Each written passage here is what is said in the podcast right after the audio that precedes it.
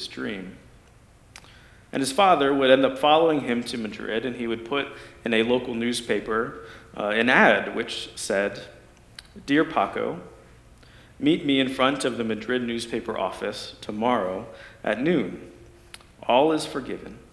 I love you." And the story would go on, and Hemingway would write, "The next day, at noon, in front of the newspaper office, there were 800 Pacos, all looking for forgiveness." That's a pretty funny story. Paco was a popular name at the time. And the story, though fictitious, I think it shows something about our world and our lives, that people are in desperate need of reconciliation with each other, but also with God. And like the Father in this story, God has written something similar to us in his word, and that's our passage in the book of Malachi this morning. So let me pray for us, and then we'll look at God's word together. Father, this morning we thank you for this opportunity to gather together, this opportunity to open your word and hear from you. So this morning I pray for those of us, which is really all of us, who need to be reconciled to others and to you. May you open doors for that to happen. And may you bring healing to our relationships with other people, but more importantly with you, God. I pray this in Jesus' name. Amen. So turn with me in your Bibles. If you don't have a Bible, there should be one either in the pew in front of you or underneath the pew in front of you. Turn with me there to the book of Malachi, chapter 3. That's where we'll be this morning. If you have a church Bible, it's on page 676. And so in the book of Malachi, we've been looking at different disputes between the people of Israel and between God. And so this morning, we'll be looking at verses 6 through 12 of chapter 3. And so today's passage is split up into three parts. If you have a bulletin, you can see those three sections there. First, we'll talk about God's faithful promise. Then we'll talk about Israel's continued questioning. And then finally, we'll look at a picture of that promise. So that's where we're going this morning. Let me read that first section, Malachi chapter 3, verses 6 through 7 for us. And this is God speaking. "I, the Lord, do not change. So you, the descendants of Jacob, are not destroyed. Ever since the time of your ancestors, you have turned away from my decrees and have not kept them. Return to me, and I will return to you, says the Lord Almighty." I'll stop reading there for us. So last week we talked about how Israel had questioned God's character, as they've done throughout this book, which is why in verse 6 here, God makes this statement to clarify what is true about himself. He says, "I, the Lord, do not change." God is the same yesterday, today, and forever. Maybe you've heard that statement before. If you like big theological terms, this is what's known as God's immutability. God does not change, because he exists outside of time. For someone to change, there must be some amount of time that has passed between the before and the after of the change.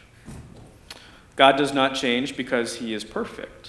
For someone to change, they either get better or they get worse, but God is already the best that there is, so God cannot get better and he cannot get worse. And God does not change because he knows everything. Right? For someone to change, they must receive some new information or some new insight. But God already knows everything, so God can't change in that way either. And so here's God's words, "I, the Lord, do not change." And so there's this clear cause and effect going on here in these verses. It is because God does not change that Israel has not been destroyed. Israel could have been destroyed during their exile to Babylon. But here they are. They've returned back to their home. They're back in Jerusalem. Israel could have been destroyed many times throughout their history, but God protected them. And Israel could be destroyed now in this chapter because of their clear rebellion against God. But God is choosing not to destroy them because he does not change, because God made a promise to them and to their father Abraham in Genesis chapter 12. We've looked at this promise from God before, but I'll read it again for us.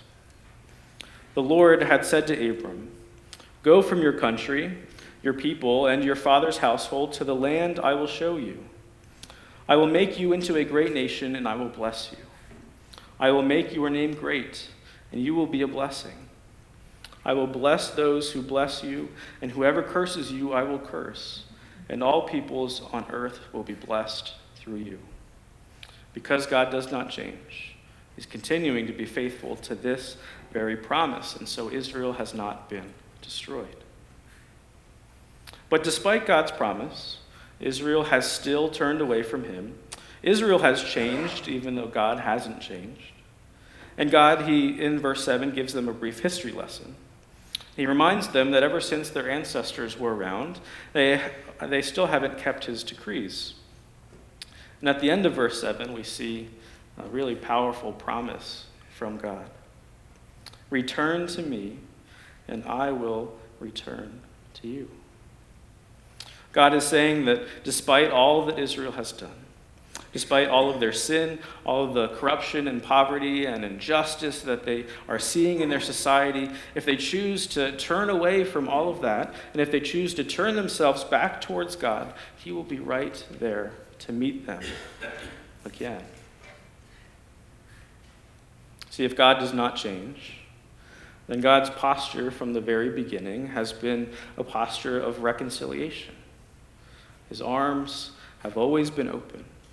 He's always been ready to welcome his people back in when they run from him. And if God does not change, then that will always be the case. See, the greatest lie ever told is the lie that we are too far gone. The lie that our sin is too great, that we can't go back to God. The lie that he won't accept us or welcome us back or forgive us. But there he is, waiting for us with open arms. The best thing about God not changing is that his love for us does not change. And the fact that God does not change is really a blessing to us. It's not a burden. It's something that we can find comfort in as people.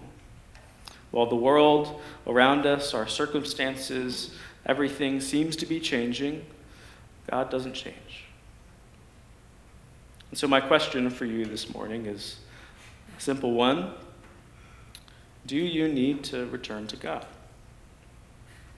It's really a question that Malachi is asking Israel here. So if your answer to that question is yes, then you need to know that God is right there, ready to return to you. See, God desperately wants to be reconciled to us. God wants the rift that has formed between him and his people to be mended and healed.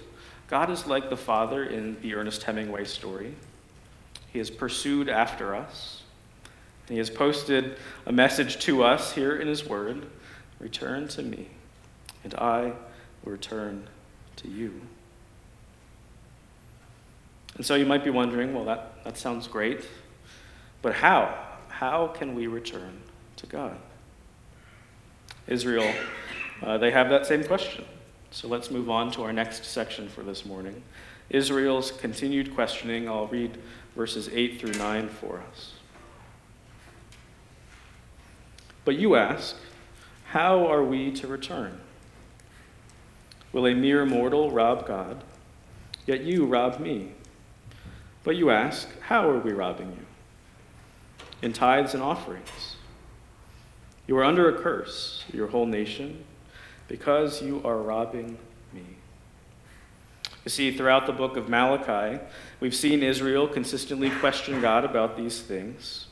When he declares something to them, they either ask for clarification or they doubt that what he has said to them is true.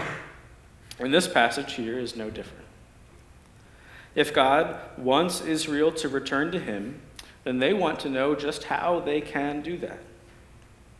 They might be thinking, well, God, we're physically back in Israel. We've physically return to where we're supposed to be, so we're not sure how we can physically return. Or it might just be thinking that God's request isn't so simple to them. Maybe they think that they are too far gone. See, sometimes, though God reaches out to us and promises to return to us if we return to him, we're still not sure how we can go back. We might ask the same question that Israel is asking here. How am I to return? So here's how. Returning really means repentance. And the word repentance literally means to turn around. To return means to do a 180, to turn around and to pursue a new direction. It means to turn away from the life that I was pursuing and to turn myself towards God and to run after him. Repentance requires both an immediate change in the moment, but also a lasting change, a commitment to continuing to change. I turn around here and now, but I'm also choosing to continue to change as I move on into the future. Returning to God doesn't mean that we have it all figured out. It doesn't mean that we're all put together. It means that we're just choosing to begin the process of moving towards God. And so I think to return means going back to the basics. When life was simple, when living and having a relationship with God was simple. For Israel, this might have meant looking back at the Ten Commandments that God had given them. It might mean following the law. We talked about how they would offer sacrifices that were false and weren't sacrificing in the way they were supposed to. And for us, going back to the basics might mean having a simple conversation with God. Praying for the first time in what may be a long time. Opening our Bibles again to read the Gospels and to see the teaching of Jesus for ourselves and to see the life that he lived. So here's my second question for you this morning. How can you return to God starting today? And if you do, because God does not change, I can promise you 100% certainty that God will return to you. But God, he doesn't answer Israel's question directly, as we see in those verses. His response to how they are to return to him is to accuse them of robbing him, which seems kind of weird. But Israel, of course, they want to know how exactly they have robbed God. In this book of Malachi, we've seen God address Israel's practice of offering false sacrifices in an attempt to keep the best for themselves. And now he turns to a different practice that they have. We can guess from these verses that just like their sacrifices, Israel has not been giving their best to God through their tithing. We know that Israel was supposed to give 10%. That's where we get our 10% idea from. And so God says that as a result, the whole nation of Israel is under a curse, which we talked about that a couple weeks ago too. We defined a curse as the simple removal of God's blessing from his people. And so this accusation from God is not so much about the money itself, but it's about the heart behind what Israel is doing with their money. When it comes to finances, God has given them everything that they have, and because of that, they're simply stewards of what God has given them. And so for Israel to neglect their tithes and offerings was to steal from God, because really they were keeping for themselves what was actually God's in the first place. This isn't a sermon about money, but for Israel to return to God is for them to return back to what the practice of giving should have been, tithing of 10% of their income.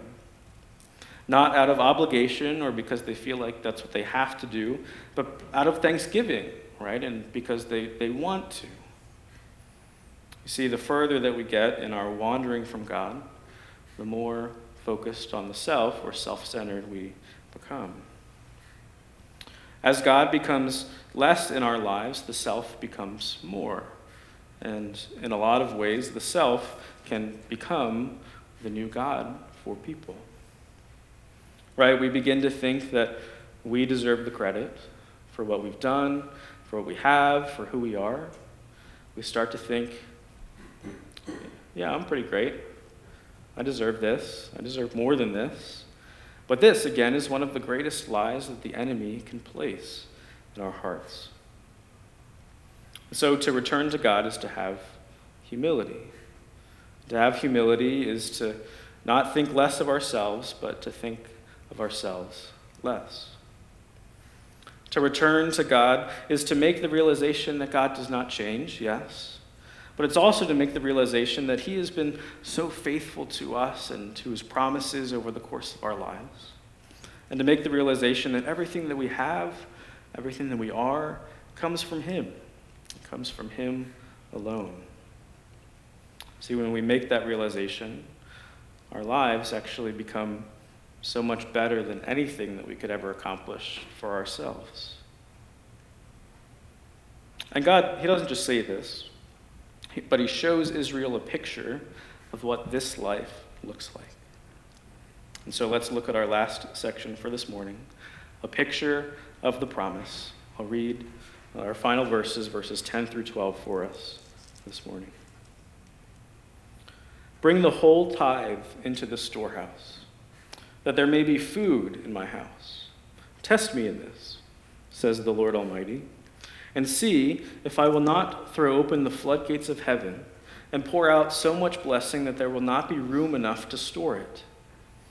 I will prevent pests from devouring your crops, and the vines in your fields will not drop their fruit before it is ripe, says the Lord Almighty. Then all the nations will call you blessed, for yours will be a delightful land, says the Lord Almighty. And so God gives to Israel a very specific picture of how they can return to him. If they've been withholding their tithes and offerings from him, then to return to God is to simply bring their tithes back to him. And God says this because he wants there to be food in his house. And this is kind of funny to us, right? Why does God need food in his house if he doesn't have a physical body and he doesn't eat? But there's a reason he wants there to be food in his house. It's so that we can enjoy it. We can gather from this statement that currently God's house is empty, but God is referring here to a practice of ancient Israel. It's what's known as the year of Jubilee, if you've heard of that. Israel, they had a practice that every 7 years they would just take a break. They would work for 6 years. They would harvest and they would store up their grain, and this is an agrarian society, so this doesn't make as much sense to us now, but they would build up storehouses and they would save, and on the 7th year, they would literally not work at all, and they would just let the ground take a break. That sounds crazy to us in our culture today, right? Where, for us to take a year off of work, I mean, that sounds wonderful to some of you, right? But that's not what we do. But also, every seven years, or roughly every 50 years, Israel would have, what is really the year of Jubilee. And that year, the prisoners, the captives, the slaves of their society, they would be set free. Financial debt would be forgiven. Property would be returned to its rightful owner. And then they would just party. They would celebrate for the entire year, right? And they would use the storehouses from God's temple to fund this, right? And so the fact that Israel isn't giving 10% of their income means that God's house is empty of food, and this means that they can't rest, they can't celebrate, they can't be thankful for what God has given them. The year of Jubilee was a time when things would be set right. Society would balance itself out again. And so the reason that that Israel is seeing so much corruption and poverty and injustice that we've talked about throughout this series, the reason that they're seeing all of that is because they've neglected this practice. Right? They haven't been faithful to God in their tithing, and so they can't rest. And so here in these verses in Malachi, is really the only place in Scripture where God invites his people to test him. In other places we read that we should not put God to the test. But Israel, they can here because God has invited them to do it. And he promises them that if they start to give to him again, that he will open the floodgates of heaven and he will pour out blessing upon them. He's saying, return to me and I will return to you. Not only will God bless them, but he will protect their crops, so he'll bless them moving on into the future. And other nations they'll see all of this take place, and they'll know that God has blessed Israel. See, this is God's heart for us. I have a feeling that God wants to open the floodgates of heaven and pour out blessing upon us too. God's offer is still on the table for us. God still wants us to return to him, and if we do, he will return to us. And so here's how I know that that's true, right? That the offer is still on the table. God has already returned to us. God has upheld his part even before we even had a chance to uphold ours. God sent his son, Jesus, into the world. Jesus lived a sinless life, died a death on the cross that we deserve. Jesus rose again in 3 days. And because he did, through faith in him, we can have eternal life with God.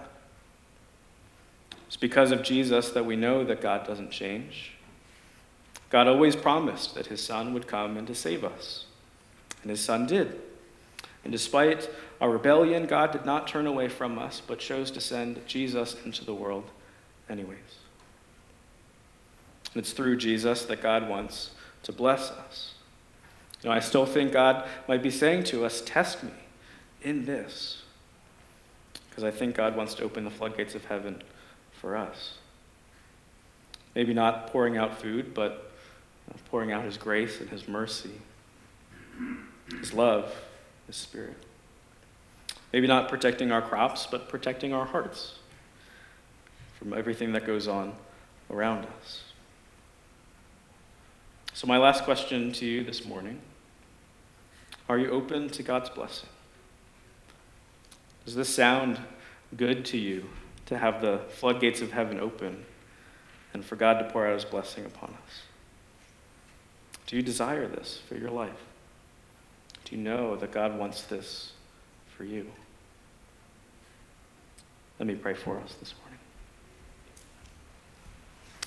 Father, we thank you. We thank you that your heart is for us. We thank you that through your word we can see your heart. And God, it's humbling to know that you love us in this way. That even in our wanderings, even as we drift from you, as we get lost, God, that you will always be there for us, ready to welcome us back. God, we don't deserve it, but you've given it to us anyway. And we just thank you for that this morning. It's in Jesus' name that I pray. Amen.